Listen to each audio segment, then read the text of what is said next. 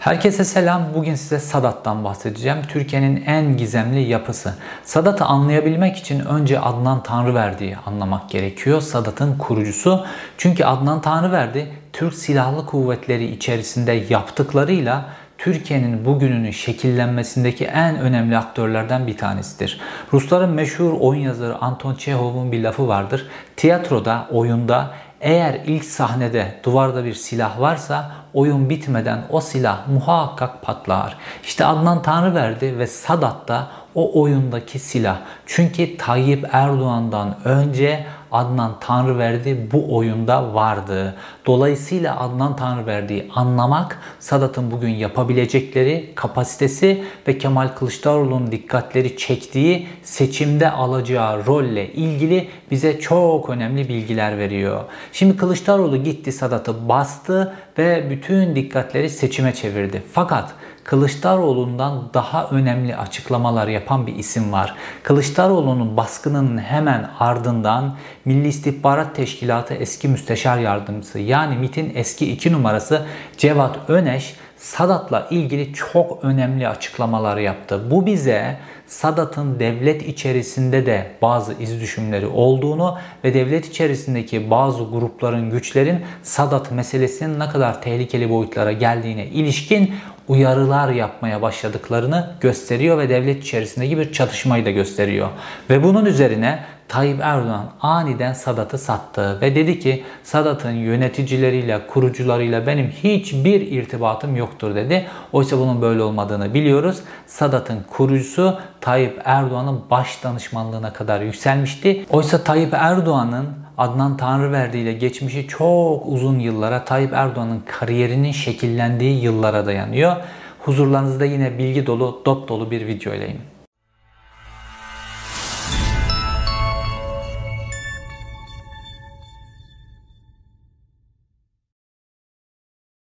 Paramiliter bir güce sahip olmak Tayyip Erdoğan'ın hep hayaliydi. Bunu özellikle İslamcılar İran devriminden kopyalamışlardır. Çünkü Türkiye'nin mevcut tecrübesi içerisinde de provokasyonlara hakim olan ülkeyi yönetebilme ve elde tutma kabiliyetine sahip oluyor. Dolayısıyla Tayyip Erdoğan İran'da Besiç Teşkilatı diye bir teşkilat var. Bu teşkilat İran devrimi ile birlikte kurulmuş ve hem sokaklara hem provokasyon yapabilme gücüne bu işte yarı gri teşkilat olan Besiç Teşkilatı üzerinden İran rejimi halen daha hakim.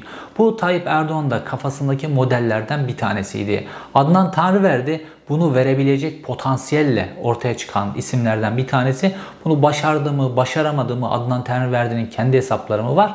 Bunlara birazdan geleceğiz. Şimdi Kemal Kılıçdaroğlu'nun dikkatleri bir anda üzerine çektiği Sadat'ın yaptığı 3 tane önemli şey var. Daha doğrusu Adnan Tanrıverdi'nin yaptığı 3 tane önemli şey var. Bunlardan bir tanesi 28 Şubat'ın zemininin hazırlanması faaliyeti. İkincisi Türk Silahlı Kuvvetleri'nin şekillendirilmesi faaliyeti. Üçüncüsü Türkiye'deki psikolojik harp üstünlüğünün ele geçirilmesiyle ilgili faaliyetler. Adnan Tanrıverdi bugüne kadar bu üçünü yaptı ve son derece değişik yöntemlerle yaptı. Kamuoyunda hep Sadat, onun üzerinden silah satılması vesaire bu konularla gündeme geliyor ama bunlar Adnan Tanrıverdi'nin kendisiyle ilgili tartışmaların yapılmasını istediği konular. Esas olarak Adnan Tanrıverdi'nin perde gerisinde yaptığı şeyler var.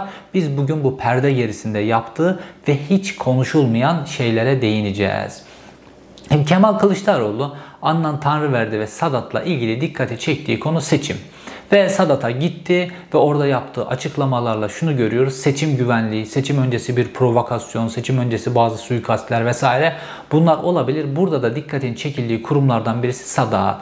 Ve Kemal Kılıçdaroğlu da eğer böyle bir şey olursa bunun sorumlusu Sadat ve Cumhurbaşkanıdır diye açık açık orada beyanda bulundu. Fakat Kemal Kılıçdaroğlu'nun bu açıklamasından hemen sonra Cevat Öneş medya demeçler vermeye başladı. Cevat Öneş kim? Milli İstihbarat Teşkilatı'nın iki numaralı ismi. Eski Milli İstihbarat Teşkilatı Müsteşar Yardımcısı. Fakat MİT'ten emekli olduktan sonra da MIT'in resmi görüşünü yansıtır biçimde medya ilişkileriyle ilgili bir misyon üstlendi. Ve Cevat Öneş Kemal Kılıçdaroğlu'nun açıklamalarına destek verirken şöyle bir cümle kullandı. Seçim, seçimle ilgili meseleler öne çıkarılıyor ama esas olarak devletin güvenliği ve ülkenin demokratik geleceğiyle ilgili tehlikeler var dedi. Ve Sadat'la ilgili topyekün mücadeleyle ilgili bir çağrıda yaptı. Ve orada Cevat Öneş'in kullandığı bir cümle var. Bu cümle bana Türkiye'nin geçmişinden önemli bazı şeyler hatırlatıyor. Bir de bir okumak istiyorum. Devlet kurumsal yapısında ciddi bir yıpranma var. Devlet kurumsal yapısında ciddi bir yıpranma var. Anayasal sistemin temel ilkeleriyle ilgili Türkiye Cumhuriyeti'nin kurucu değerlerine bağlılık konusunda ciddi bir yıpranma var.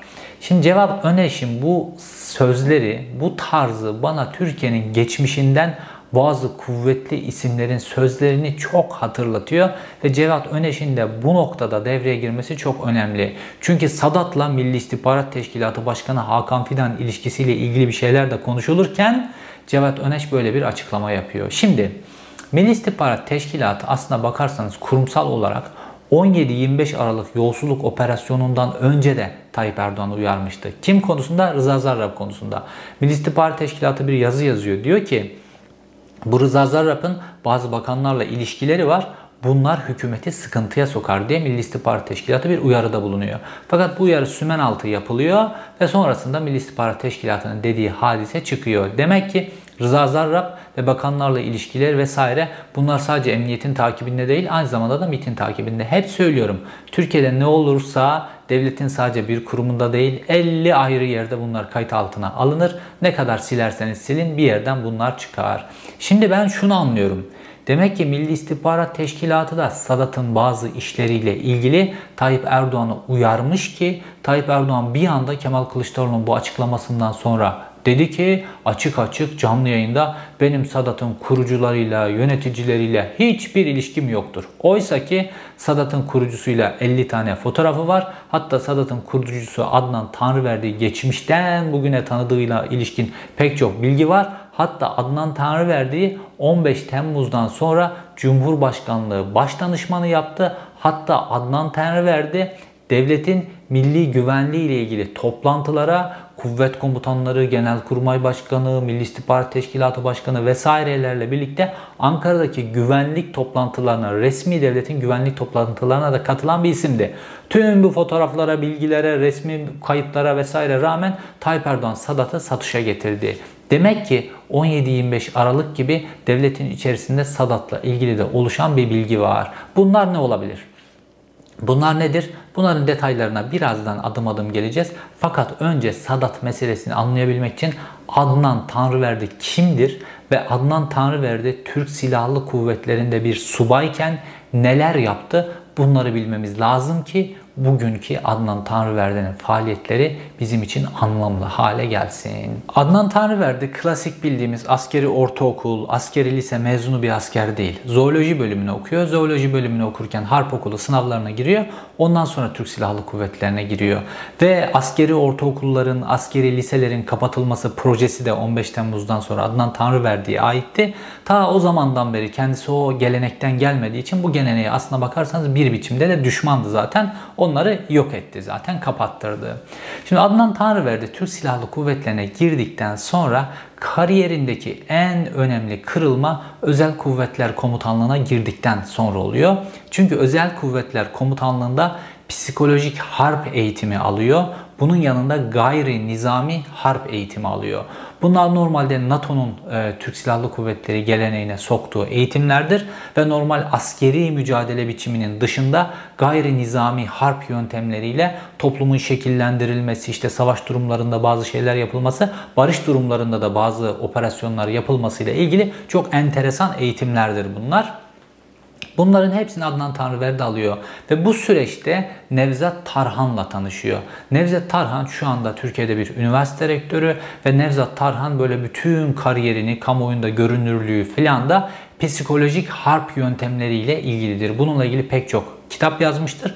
Yönettiği üniversiteyi de psikoloji üzerine bir üniversite şekline getirmiştir. Dolayısıyla kafasını sürekli psikolojik harple çalıştıran birisidir. Ve Nevzat Tarhan Adnan Tanrıverdi'nin en önemli yol arkadaşı. İşte Aster, Assam sonrasında Sadat'a dönüşen yapıda da hep beraber yürüdüler.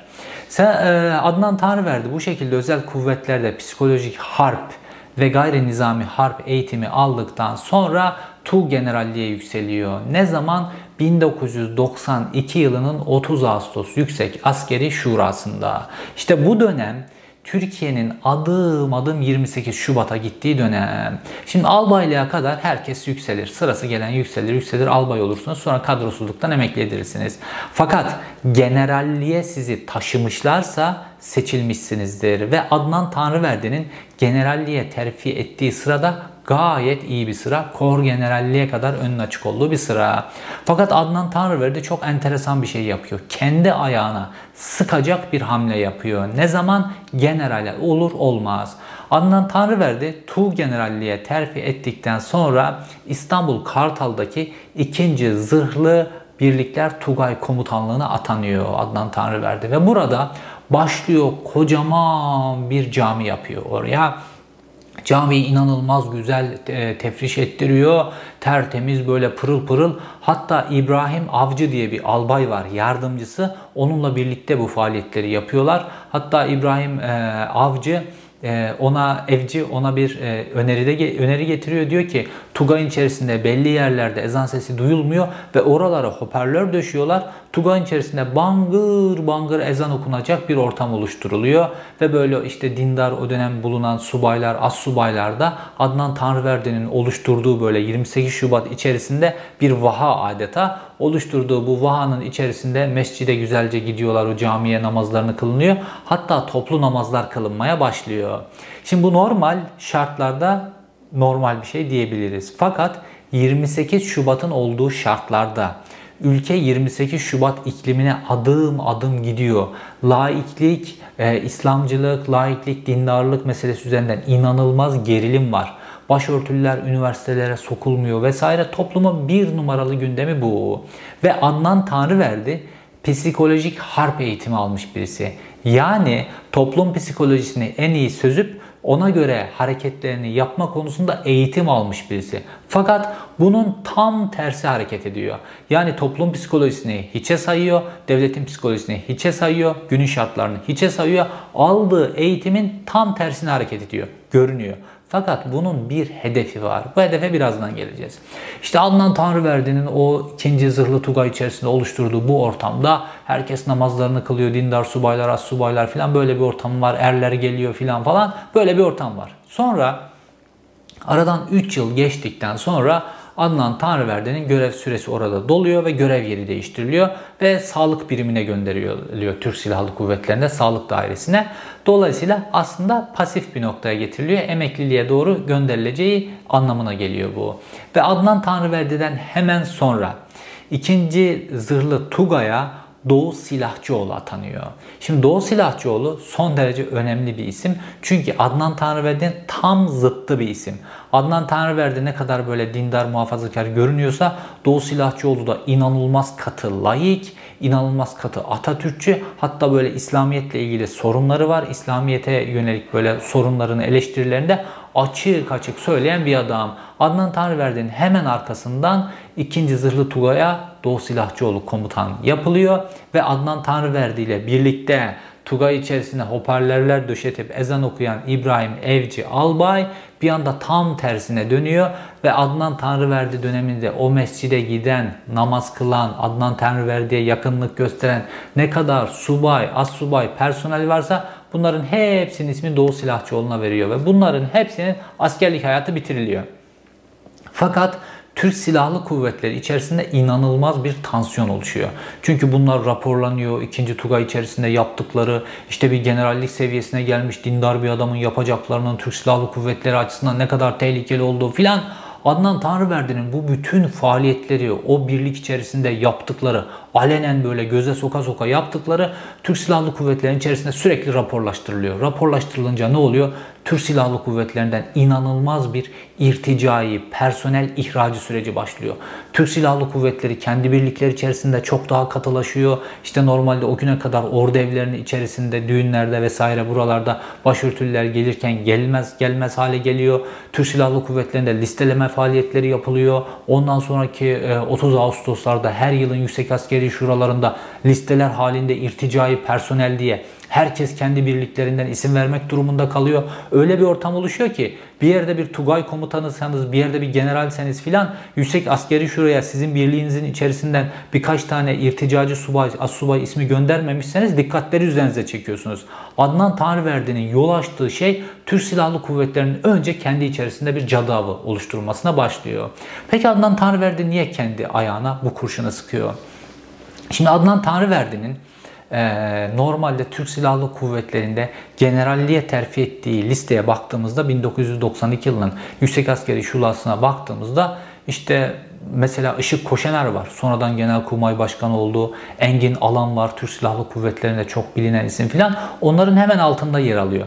Ve generalliğe terfi ettiği sıra Adnan Tanrıverdi'nin önünün kor generalliğe kadar açık olduğu bir sıra. Orgeneral olamaz belki ama kor generalliğe kadar önünün açık olduğu bir sıra. Fakat kendi ayağına sıkıyor. Resmen 28 Şubat şartları irtica diyor ortalık inliyor ve Adnan Tanrıverdi Tuga içerisinde böyle bir şeyler yapıyor. Yani kendisinin kor generalliğe giden önünü kapatıyor. Oysa dediğim gibi psikolojik harp eğitimi almış birisi ülkenin, TSK'nın psikolojisini çok iyi süzüp bu şekilde hiçbir biçimde davranmaz ve kor generalliğe belki de orgeneralliğe kadar yürürdü. Adnan Tanrıverdi fakat tam tersini yapıyor.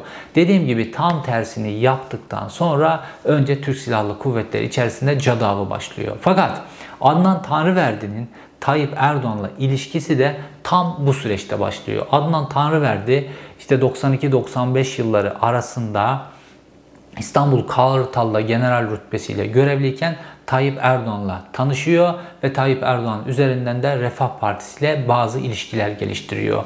Aynı şekilde aynı psikolojiyle Refah Partisi de dönemin psikolojisinin tam tersine tahrik hamleleri yapıyor. Mesela başörtülülerle ilgili inanılmaz bir gerilim var ve askerler başörtüsünün e, siyasal İslam'ın üniforması olduğunu söylüyorlar.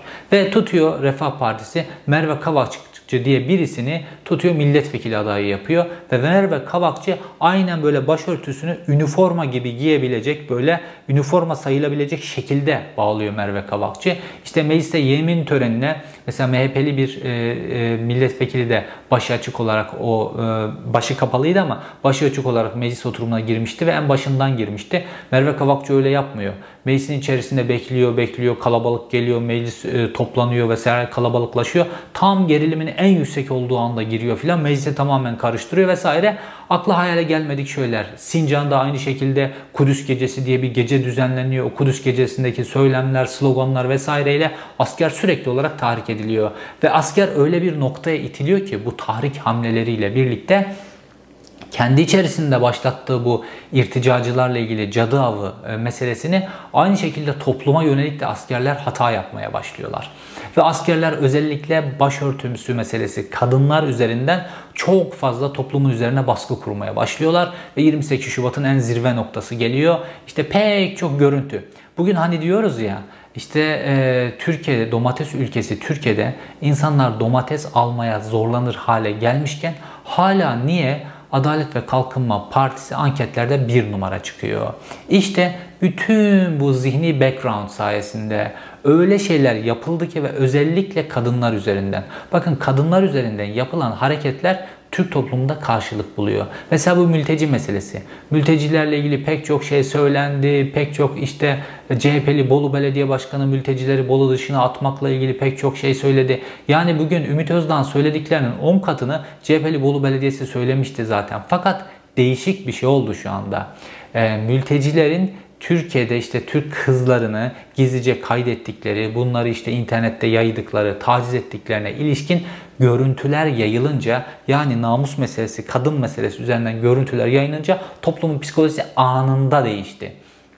Bu şekilde de 28 Şubat'ta adım adım askerler bütün baskıyı kadınlar üzerine. Başörtülü kızlar onların üniversiteye gitmesi, onların e, başörtüleriyle devlet kurumlarında çalışıp çalışamamasıyla ilgili bütün baskı bunun üzerinden kuruldu ve kadınlar üzerinden bu baskı öylesine bir sembolleşiyor ki askerlere dönük öyle bir öfke, o rejime, o yaklaşıma dönük öyle bir öfke oluştu ki bu işte AKP'yi önce %35 ile sonra %50'lerin üzerine aşan bir e, iktidar sürecine doğru ilerletti ve bugün Türkiye'de en ağır ekonomik kriz tablolarından biri yaşanmasına rağmen bu krizin müsebbibi parti hala bu krize rağmen Türkiye'de bir numara. İşte bu bütün bu psikolojiyi oluşturan en önemli isimlerden bir tanesi Adnan Tanrıverdi. Adeta damarlarına basa basa 28 Şubat'ın zeminini oluşturuyor. Adnan Tanrıverdi ve bunu psikolojik harp eğitimi almış birisi olarak da yapıyor.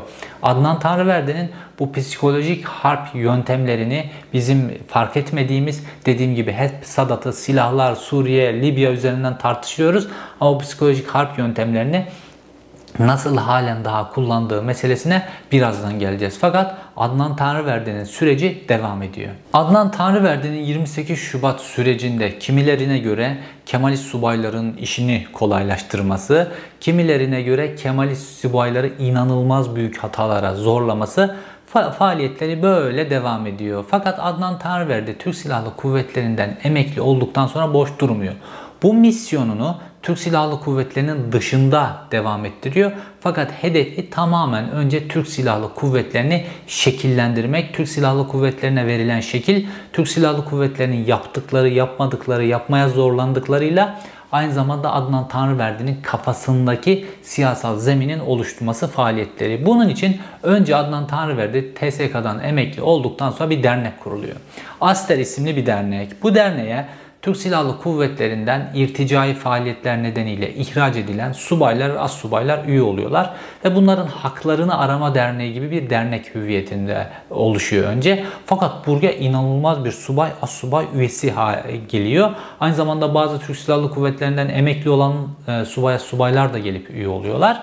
Sonrasında Assam isimli bir kuruluş kuruyor. Artık bu e, mağdur e, derneğini bir düşünce kuruluşuna çeviriyor e, Adnan Tanrıverdi. Ve bu Assam hükümetin, devletin dış politikasını ve iç politikasını etkileyebilecek raporlar oluşturma, söylemler oluşturma faaliyetine giriyorlar. Hem güvenlik alanında hem toplum psikolojisi alanında çeşitli raporlar hazırlanıyor, çeşitli çalışmalar yapılıyor, çeşitli uzmanlar bulunuyor ve bunlar sürekli Adalet ve Kalkınma Partisi iktidarıyla, Milli İstihbarat Teşkilatı'yla ve özellikle de Hulusi Akar üzerinden Türk Silahlı Kuvvetleri ile ilişkiye girmeye başlıyorlar.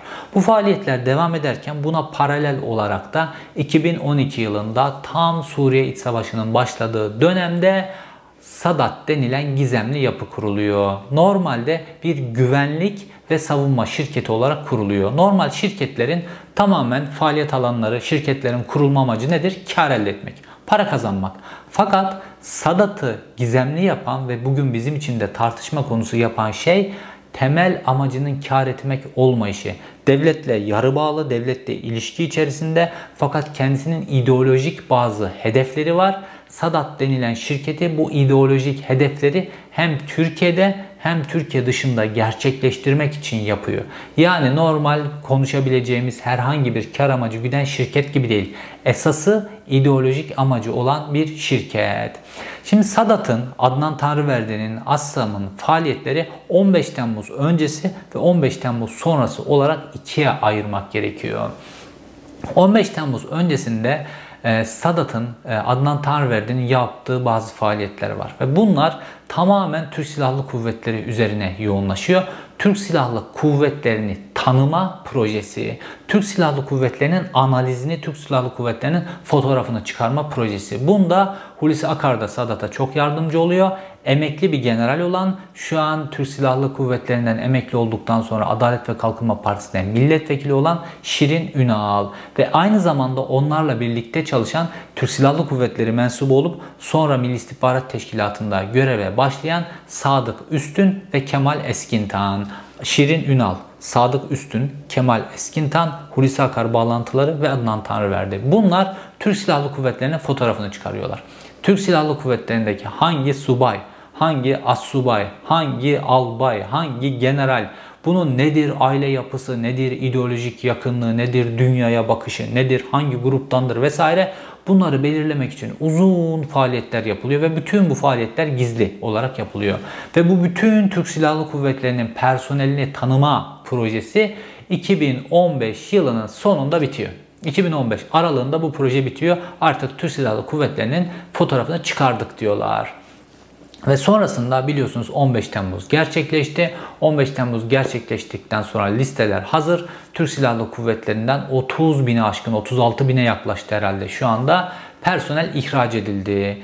Bunların büyük bölümü subay ve assubaylardan oluşuyor. Bu personeller ihraç edildikten sonra Adnan Tanrıverdi artık ve Sadat artık misyonunu tamamlamış oldular. 15 Temmuz öncesiyle ilgili misyonu. Yani Türk Silahlı Kuvvetleri'ni temizleme misyonunu tam, tamamlamış oldular. Şimdi Türk Silahlı Kuvvetleri'ni şekillendirme misyonu başladı ve bunda çok acele ettiler. 15 Temmuz'un hemen ardından 15 Temmuz'dan hemen sonrasında Tayyip Erdoğan bir genelge yayınladı. Bir Cumhurbaşkanlığı kararnamesi yayınladı daha doğrusu. Ve dedi ki bu kararnamede şöyle deniyor bu kararnamede. Türk Silahlı Kuvvetlerine personel alım komisyonlarında Türk Silahlı Kuvvetlerinden emekli olmuş subay ve assubaylar görevlendirilebilir diyor. Şimdi Türk Silahlı Kuvvetlerinden emekli olmuş en organize subay ve subay grubu nerede? İşte Adnan Tanrıverdi'nin kurduğu bu derneğin içerisinde. Bu derneğin üyeleri zaten. Ve sonrasında da zaten bir röportajında ağzından kaçırdı. Adnan Tanrıverdi'nin yardımcılarından bir tanesi, Sadat'ta görevlilerden bir tanesi dedi ki biz Sadat olarak Türk Silahlı Kuvvetlerine personel alımını 4 yıl boyunca biz yaptık dedi. Açık açık medyada bunu söyledi. Sonrasında Milli Savunma Bakanlığı da evet işte Sadat'tan, Aslan'dan bazı görevlilerin e, ama bazı görevliler sayıyı küçülterek vesaire bu komisyonlarda görev aldıklarını kabul etmek zorunda kaldı Milli Savunma Bakanlığı. Peki ne kadar personel alındı? Normalde Türk Silahlı Kuvvetlerine 15 Temmuz'dan sonra 15 bini aşkın subay alındı bu komisyonlar tarafından. Ve normalde askeri liseler, askeri ortaokullar kapatıldığı için ve harp okulları da Milli Savunma Bakanlığı'na bağlanıp başlarına da Erkan Afyoncu denen bir adam getirildiği için normal prosedürler, yetiştirme süreçleri vesaire bunlar böyle e, fabrikadan böyle yumurta çıkarır gibi böyle o kadar hızlı biçimde subaya subay e, yetiştirip bunu Türk Silahlı Kuvvetlerine doldurmaya başladılar ki 15 bin subay. Bunun yanında as subaylar var, bunun yanında uzman çavuşlar var filan. Şu an Sadat döneminde Türk Silahlı Kuvvetlerine alınan 40 bine yakın personelden bahsediyoruz. İşte Sadat'ın en büyük gücü budur. Yani Sadat'ın o kendi bünyesinde bulunan personel sağa sola Türkiye'nin dışında Türkiye'nin içerisinde verdiği eğitimler filan bunların hepsi hikaye. Sadat'ın ve Tayyip Erdoğan'ın da esas olarak güvendiği güç bu. Türk Silahlı Kuvvetleri'nde bizim 40 bin tane adamımız var. İşte bunlar ne yapabilirler? Bu potansiyel işte Kemal Kılıçdaroğlu da Cevat Öneş'i de konuşturan potansiyel bu potansiyel. Burası en önemli mesele Sadat konusunda. Ve Türk Silahlı Kuvvetleri'nde bu personel alımıyla yetinmediler ama. Dediğim gibi askeri ortaokulları, askeri liseleri kapattılar. Bunun dışında e, Türk Silahlı Kuvvetleri'nin kontrolünde olan askeri hastaneler vardı. Gülhane Askeri Tıp Akademisi'nin vesaire buradan yetişen pek çok askeri tabip ki bunlar savaş durumundaki yaralanmalar, yanmalar vesaire özel e, bir eğitim gerektiren alanlardır ve Gülhane'de bu eğitimler veriliyordu. Fakat bunların hepsini sivilleştirdiler. Bütün askeri personeli yaptılar. Askeri tabipleri vesaire yaptılar. Sivil tabip. Bunların hepsini dümdüz ettiler. Bu yetmedi. Jandarma Genel Komutanlığı'nı aldılar. İçişleri Bakanlığı'na bağladılar. Kuvvet komutanlıklarıyla Genelkurmay Başkanı arasındaki bağı kopardılar. Kuvvet komutanlarını doğrudan Milli Savunma Bakanlığı'na bağladılar. Türk Silahlı Kuvvetleri'ni alt üst ettiler. Ve özellikle Türk Silahlı Kuvvetleri'nin general seviyesindeki atamalarında çok etkili hale geldiler. Dolayısıyla Türk Silahlı Kuvvetleri'ni bayağı bir yordu e, Adnan Tanrıverdi ve ekibi. Ondan sonra bugünkü noktaya geldi Türk Silahlı Kuvvetleri. Ve şu an Türk Silahlı Kuvvetleri'nde yolsuzluklar, e, disiplinsizlikler gırla gidiyor.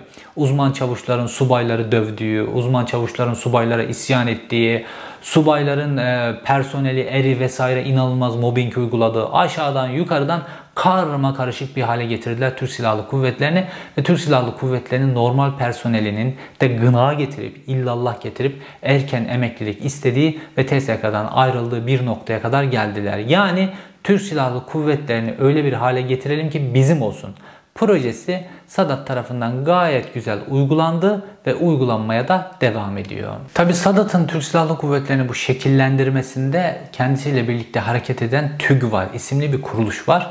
O da işte Bilal Erdoğan'ın kontrolündeki bir kuruluş. Çünkü Sadat böyle aşağı seviyeden böyle halk nezdinden bu kadar çok insan bulup toplayamaz. Onlar daha üst seviyede hareket ediyorlar. Alt seviyeden böyle gençleri TSK'ya sokulacak kişileri belirleme meselesi TÜGVA'da.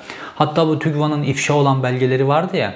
O belgelerde e, dosyalar var böyle. İşte subay alım listesi, as subay alım listesi, işte özel kuvvet, özel hareket alım listesi filan gibi böyle listeler var.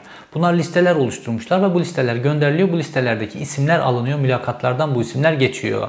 Mülakat demişken mülakatta da olaylar öyle bir noktaya gelmiş ki mülakat soruları var. TSK'ya alım mülakat soruları. Mesela diyor ki yani Türk Silahlı Kuvvetleri'ne yeni alınacak bir isim. Türkiye'nin Suriye politikasını nasıl değerlendiriyorsun? Suriye meselesi hakkında ne düşünüyorsun? Çünkü ideolojik bir konu. Tayyip Erdoğan dünya 5'ten büyüktür derken neyi kastediyor? Bunu soruyorlar mesela. Ondan sonra bir bardak su veriyorlar. Suyu içmesini istiyorlar. Mesela bakıyorlar 3 yudumda mı içiyor, kıbleye mi dönüyor, oturuyor mu vesaire. Bunları kontrol ediyor. Bu şekilde ideolojik bir alım yapılıyor Türk Silahlı Kuvvetleri'ne. Ama bunun tam tersi yapılıyordu. Yani iki, iki türlü uç. Geçmişte de bunun e, tam tersi yapılıyordu. Şimdi başka bir noktada tam tersi yapılıyor. Normal olması gerekenin tersi durumlar yapılıyor.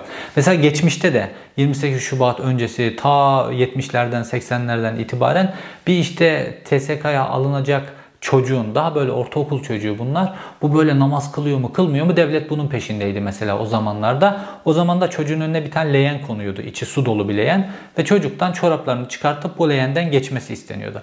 Çocuk çoraplarını çıkardıktan sonra pantolonun paçalarını böyle hani abdest alırken kıvırırsınız ya böyle kıvırıp da Geçiyorsa ha bu çocuk namaz kılıyor deyip bunu TSK'ya almıyorlardı. Yok böyle pantolonun yukarısından tutup böyle çekip de böyle geçerse filan ha bu çocuk hiç hayatında namaz kılmamış diye düşünüyordu. Eskiden böyle yapılıyordu. Şimdi Sadat döneminde de su verilip suyu kıbleye mi dönüyor vesaire bu şekilde yapılıyor. İkisinde askerlikle ilgisi yok. Normalde insanların ideolojilerine vesaire dini hayatlarına şuna buna hiç bakılmaması lazım. Askerlik görevine uygun mu? Liyakat yapılıyor mu? Zaten Türkiye'nin her alandaki sorunu bu. Bu sadece liyakat öncelenmediği için insanlar gruplaşmak zorunda kalıyorlar. İnsanlar kendilerini gizlemek zorunda kalıyorlar ya da insanlar olduklarından farklı gibi görünmek zorunda kalıyorlar ya da herkes bir şekilde devlette kuvvet haline gelmek zorunda kalıyor ayakta kalabilmek için. Oysa ki temel olan liyakat olması lazım. Amerika yeniden keşfetmeye gerek yok. Şimdi Sadat'la devam edelim. Şimdi Sadat'ın bu faaliyetlerinden yani 15 Temmuz'dan önceki listeleme, 15 Temmuz'dan önce sonra TSK'yı şekillendirme faaliyetinden sonra işte Sadat'ın bugün de bizim için tehlike olan psikolojik harp faaliyetleri başlıyor. Adalet ve Kalkınma Partisi'ni Tayyip Erdoğan'ı iktidarda tutabilmek için Adnan Tanrıverdi öncülüğünde yönetilen yürütülen psikolojik harp faaliyetleri. Şimdi Tayyip Erdoğan'ın normal Adalet ve Kalkınma Partisi'nin işte ekonomide başarılı olduğu yıllar vesaire bunlar böyle yavaş yavaş geçmeye başladıktan sonra 2013, 2014, 2015 döneminde Tayyip Erdoğan çok daha fazla böyle psikolojik harp yöntemleri üzerinden zaman zaman korkuyu, zaman zaman ümidi, zaman zaman güç gösterisini vesaire bu tip psikolojik harp yöntemlerini daha çok kullanmaya başlıyor ve burada da kendisine bu yöntemler konusunda yardımcı olan kafa Adnan Tanrıverdi ve Nevzat Tarhan'ın içerisinde olduğu yani iki psikolojik harpçinin içerisinde olduğu Aslan denen e, kuruluş ve Sadat denen kuruluş. Bunlar Tayyip Erdoğan'a yardım etmeye başlıyorlar. Normalde bunun en önemli bilgisini, en önemli delilini bizzat kendi yaptığı faaliyetlerden Sedat Peker verdi bize. İtirafta bulundu ve Sedat Peker dedi ki Gerek Kürtlerle ilgili meselelerde gerek diğer meselelerde bazı açıklamalar olmuştu Sedat Peker'in. Mesela halka silahlanın çağrısı yapmıştı Sedat Peker. İşte kanlarınızı oluk oluk akıtacağız demişti. İşte dar ağaçlarında sizi saldırı, sallandıracağız demişti. Kanınızda duş yapacağız vesaire demişti. Böyle toplumu inanılmaz geren, korku salan açıklamalar yapmıştı. Ve Sedat Peker de bununla ilgili şunu söylüyor. Diyor ki gerilimin yükseltilmesiyle ilgili bir talimat geldi ve ben de gerilimi yükseltecek açıklamalar yaptım. Ve hakikaten bakıyoruz Sedat Peker bu açıklamaları yapabilmesi için önü açılıyor. Sedat Peker'e şehir meydanlarında miting yapacak böyle imkanlar veriliyor. Dünyanın hiçbir yerinde böyle ismi mafya babası olarak geçen bir adama böyle şehirlerde hele de milliyetçiliğin yüksek olduğu şehirlerde miting yapmasına izin verilmez. Fakat Sedat Peker izin verildi. Bu arada imajının da güçlenmesi için Sedat Peker başta Tayyip Erdoğan olmak üzere başka kişilerle fotoğraflar da çekilecek. Aynı fotoğraf karesine girecek. Durumlara da sokuldu Sedat Peker. Ve Sedat Peker video yayınladığı süreçte ne dedi? Biz dedi bu gerilimin yükseltilmesi, silahlandırma çağrısı vesaire bunların hepsini Sadat ve Nevzat Tarhan'ın organizasyonunda yaptık dedi. Bunları bilmiyoruz diyemezsiniz dedi Sedat Peker. Şimdi bu doğru mu değil mi? Ayrı konu. Fakat Sedat Peker bunları yaptı ve Sedat Peker böyle konusu, içeriği suç teşkil edecek bu söylemlerde bulunmasına rağmen hakkında doğru düzgün dava açılmadı. Açılan davalar, yapılan suç duyuruları takipsizlikle sonuçlandı. Yani korunuyordu. Korunması ne demek? Arkasında iktidarın olması demek. E şimdi baktığımızda Sedat Peker'in uyguladığı bayır psikolojik harp yöntemi. Toplum üzerinde korku sayma, salmak, toplumu korkuyla bir noktaya yönlendirmek ve toplumu bu şekilde bu noktaya yönlendirerek Tayyip Erdoğan normalde 7 Haziran seçimlerinde tek başına iktidar olmayı kaybetmişti. Fakat bu korku yöntemlerini Sedat Peker, Sadat vesaire bunlar kullandılar, kullandılar ve ondan sonra 1 Kasım 2015 e, seçimlerinde Tayyip Erdoğan tekrar %49 seviyelerine çıktı. İşte Adnan Tanrıverdi'nin açıktan bazen de gizli ortamlarda söylediği siyaset sonuç vermiyorsa güç kullanırsınız. Güç sonuç vermiyorsa psikolojik harp yöntemleri kullanırsınız vesaire. Bu yöntemlerin hepsi uygulanmaya başlandı ve Tayyip Erdoğan korku siyasetini çok uzun zaman Türkiye'nin üzerinde kullandı. Zaman zaman istikrarsızlığın kaybolacağı korkusu, zaman zaman farklı korkularda Tayyip Erdoğan korku siyasetiyle birkaç seçim referandumlar kazandı. Türkiye'nin iklimini değiştirecek, Türkiye'nin siyasi zeminini değiştirecek başarılar elde etti. Bununla ilgili işte Tayyip Erdoğan'ın bu seçim toplantılarında toplum psikolojisi nasıl yönetilecek konusunda Adnan Tanrıverdi de söz sahibi isimlerden bir tanesiydi ve AKP'nin politikasını belirleyen isimlerden bir tanesi oldu. Burada tabi kullanılan yöntemlerden birisi de gayri nizami harp yöntemleri. Şimdi bu gayri nizami harp yöntemleri özel kuvvetler komutanlığının içerisinde verilen bir eğitim ve bu eğitim hem Türk Silahlı Kuvvetleri personeline veriliyor hem de özel kuvvetlerle ilişkisi içe, ilişki içerisinde olan bazı sivil personellere veriliyor. Bunlar devlet görevlileri vesaire de olabilir. Bunlara bu eğitim veriliyor ve bu eğitimin temel mantığı aslında NATO çerçevesinde oluşturulmuş bir eğitim. Ola ki işte ülke işgal edilirse ya da ülkeyi parçalanmaya başka şeye, başka tehlikelere götürecek bir süreç varsa Burada toplumun psikolojisini yönetebilmek için ya da düşmanı tahrik edebilmek için vesaire bazı konularda bu gayri nizami harp eğitimleri veriliyor. Ve bununla ilgili de bazı askerlerin yaptığı açıklamalar da vardır. Mesela bu gayri nizami harp yöntemlerinin en çok kullanıldığı yerlerden bir tanesi Kıbrıs'tır. Mesela Kıbrıs Barış Harekatı öncesinde bir camiye mesela saldırı düzenletmiştir. Ve bunu mesela itiraf eden asker vardı. O saldırıyı biz düzenlettik filan diye. Çünkü toplumun psikolojisini yönetmek için bu tip yöntemler kullanıyorlar. Gayri nizami etik olduğu tartışılır vesaire ama böyle bir eğitim var. Bunu bu gerçeği kabul edelim. Şimdi bu eğitim alanlardan bir tanesi de tabii Adnan Tanrıverdi. Mesela size bir askerden bahsedeceğim. Adem Sağlam isimli bir asker. Bu 1996'lı bir as subay ve mühaim komutanlığında e, görev yapıyor. İşte meşhur 15 Temmuz'da ismi çok geçti ya e, Gökhan Sönmez Ateş'in komutan olduğu mühaim komutanlığında görev yapıyor. Bu Adem Assubay görev yapıyor ve Adem Assubay 15 Temmuz günü öğleden sonra bir anda ortadan kayboluyor. Sonradan Adem Assubay'ın 15 Temmuz günü görev yerini terk ettikten sonra doğrudan Genelkurmay'a gittiği ortaya çıkıyor. Bunu kendisi arkadaşlarına anlatıyor. Genelkurmay'a gidiyorlar bunlar ve kendisi de değil birkaç tane daha isimli birkaç askerle birlikte de ve orada toplumun psikolojisini yönetiyorlar. İşte genel kurmaya hangi noktadan genel kurmayın içerisine girilir, halk genel kurmayın içerisine girmek için nasıl tahrik edilir vesaire bunların hepsini onlar gerçekleştiriyorlar. Neden? Çünkü gayri nizami harp eğitimi almışlar. Şimdi gayri nizami harp eğitimi alan birisi, uzman olan birisi bir yerde bir topluluk vardır. Kahvede 15-20 kişi vardır bir topluluk. O topluluğu o yöntemlerle insan psikolojisi, topluluk psikolojisi eğitimi aldıkları için öyle bir hale getirir ki kahvedeki grup bir anda bambaşka anarşist bir gruba dönüşür bir bakarsınız. Ya da bir yerde normal barışçıl yürüyüş bambaşka bir hüviyet kazanabilir. Oraya genel kurmayla oraya gidip protesto yapan vesaire hükümete karşı desteğini göstermek isteyen grup da bir anda genel kurmayın içerisine girip böyle bulduğu askerleri dövecek, öldürecek noktaya gelen bir grup haline getirilebilir. Tabi orada genel kurmayın neresinden girilebilir vesaire bunların hepsiyle ilgili bilgi de var. Şimdi Adem Sağlam o gün orada o görevi yapıyor. Ve bu görevi yapıyor başka asker arkadaşlarıyla beraber de gayri nizami eğitim, harp eğitimi almış birisi olarak 15 Temmuz'la ilgili 15 Temmuz'dan önce görevlendirilmiş ve görev yeri de genelkurmay olarak belirlenmiş. Gidiyor bu görev yapıyor. Sonra bunun mükafatı olarak yurt dışı göreve gönderiliyor. Afganistan'daki 15 Temmuz'dan sonra Afganistan'daki birliğe gönderiliyor. Ve orada normalde yüzbaşının yapması gereken bir pozisyona asubay olarak onu koyuyorlar. Bu niye bir kıyak görev diyeceksiniz. Yurt dışı böyle görevlere gittiğinde çok yüksek maaş alırlar. Ve ülkelerine döndüklerinde işte bir ev alabilecek vesaire bir parayı biriktirmiş olarak dönerler askerler. Polisler için de bu önemlidir. Bu yurt dışı görevler bu şekilde önemlidir bu sebeple. Fakat 2017'nin Mayıs'ında yani yurt dışı görevine gittikten çok kısa bir süre sonra Adem Asubay'ın tabutu geliyor. E ne oldu? Gencecik, diri, özel kuvvetler eğitimi görmüş filan Adem Asubay. İşte Afganistan'da vefat etti. Kalp krizi mi geçirdi? Artık ne oldu? Tabutla gidiyor. Sağ salim giden adam tabutla geri geliyor. İşte bu gayri nizami harp eğitimi alan isimlerden bir kısmı da Sadat'ın içerisinde.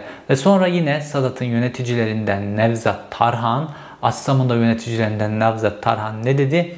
Biz bin kişi olarak 15 Temmuz'da sahada görevliydik ve çok özel bazı görevler ifa ettik diyor. O derneğin üyeleri bu e, yaşanan süreçte binin üzerinde subaya subay. Bu kişiler ne yaptılar? Bunlar e, tankın paletini takozlamayı biliyorlar. Bunlar periskopun üzerine çıkıp kör etmeyi biliyorlar. Bunlar e, e, e, tankın mazot hortumunu kesmeyi biliyorlar. Ve bunlar hepsi o gece sahaya çıktı. Hiç otomatik kendilerinden. Şimdi bu görevlerin ne olduğu vesaire bunların hepsini tarih ilerledikçe biz göreceğiz. Fakat şu anın Türkiye'sinde bazı görevler ifa ediyorlar ve şu anın Türkiye'sinde ifa ettikleri görevlerde anlaşılıyor ki devlet kademelerinde rahatsızlık veriyor. Bunlardan bir tanesi silah satışı meselesi. Şimdi yine Sadat'ın yöneticilerinden biri daha yakın dönemde bir açıklama yaptı medyaya. Ve dedi ki biz işte Türkiye'nin silahlarını, mühimmatlarını yabancı ülkelere satıyoruz dedi. Şimdi Türkiye kendi silahını, kendi mühimmatını niye kendisi satmıyor da araya Sadat olarak aracı yapıyor. Bu enteresan. Fakat şu an en, bu da enteresan. Sadat'la ilgili böyle bir hassasiyet oluşmuşken Adeta bu hassasiyeti tahrik edercesine Sadat'ın yöneticileri bazı açıklamalar yapıyorlar.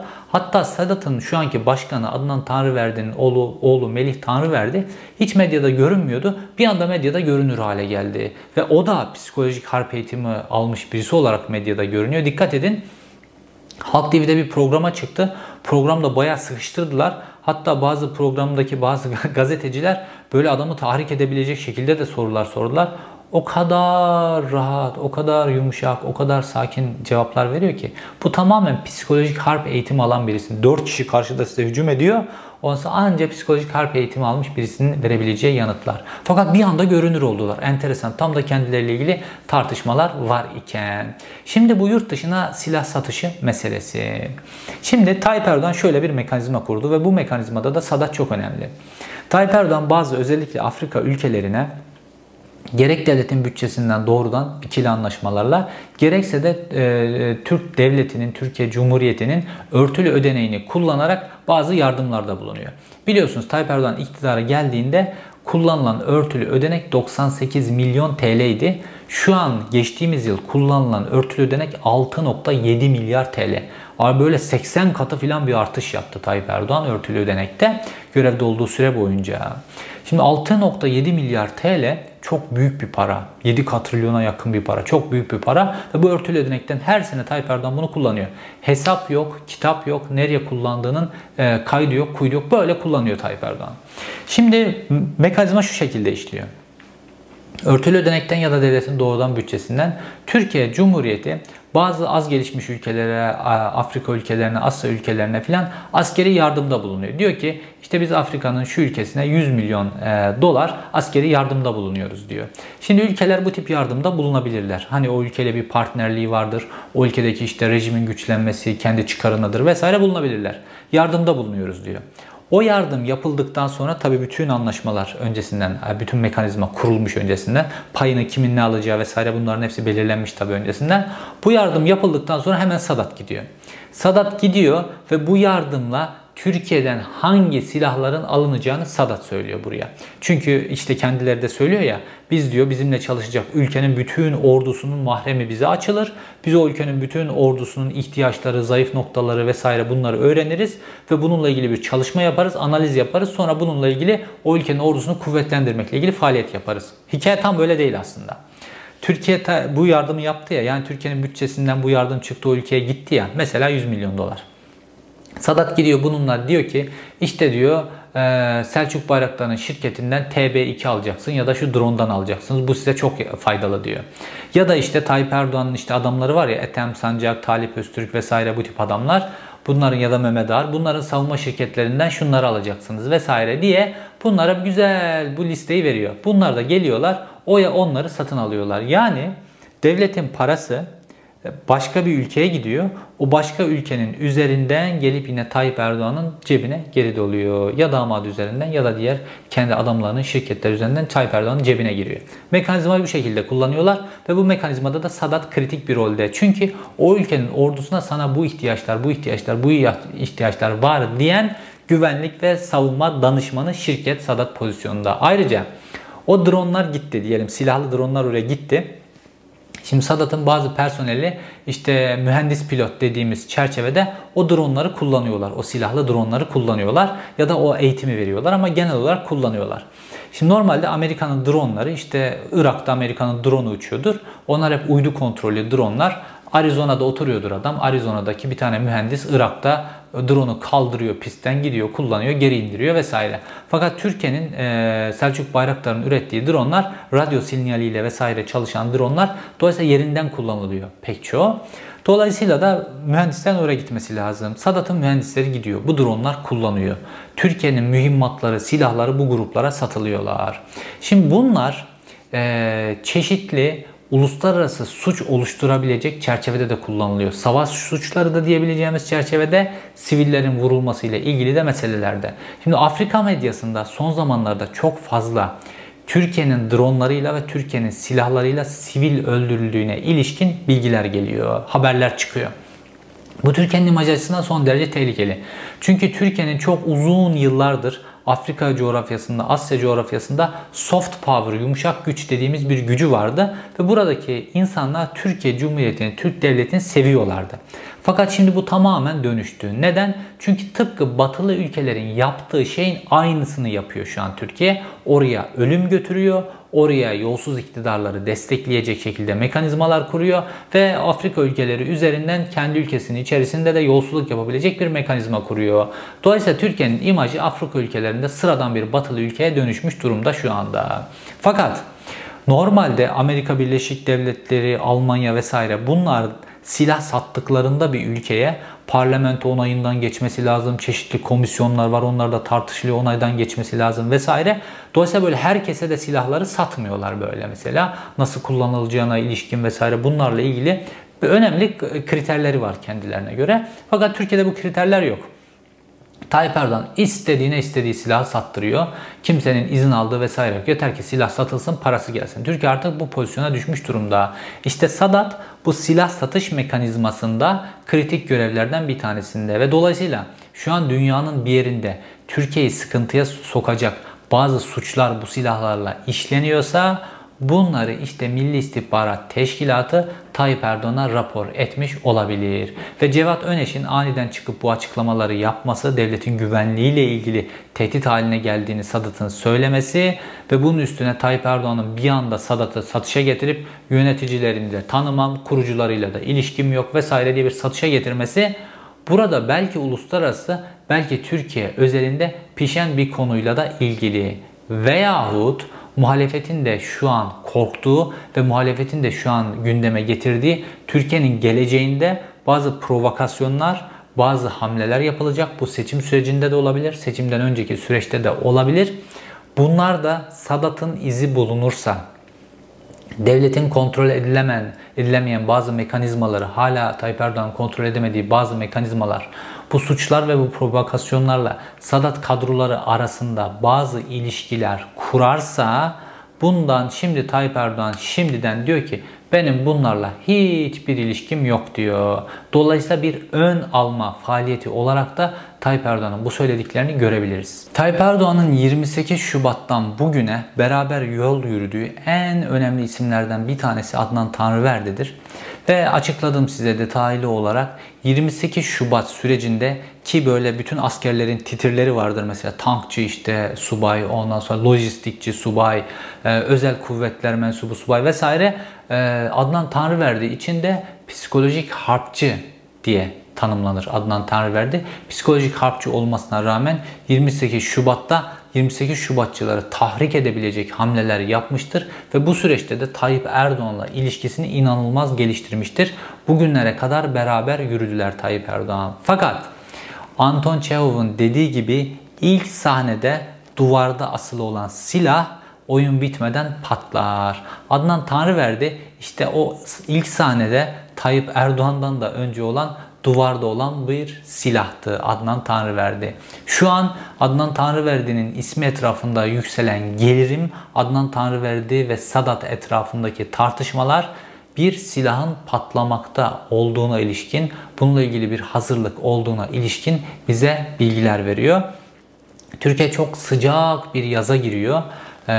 2023 seçimleri öncesinden belki de baskın bir seçim yapılacak. Bunların hiçbirisini bilmiyoruz.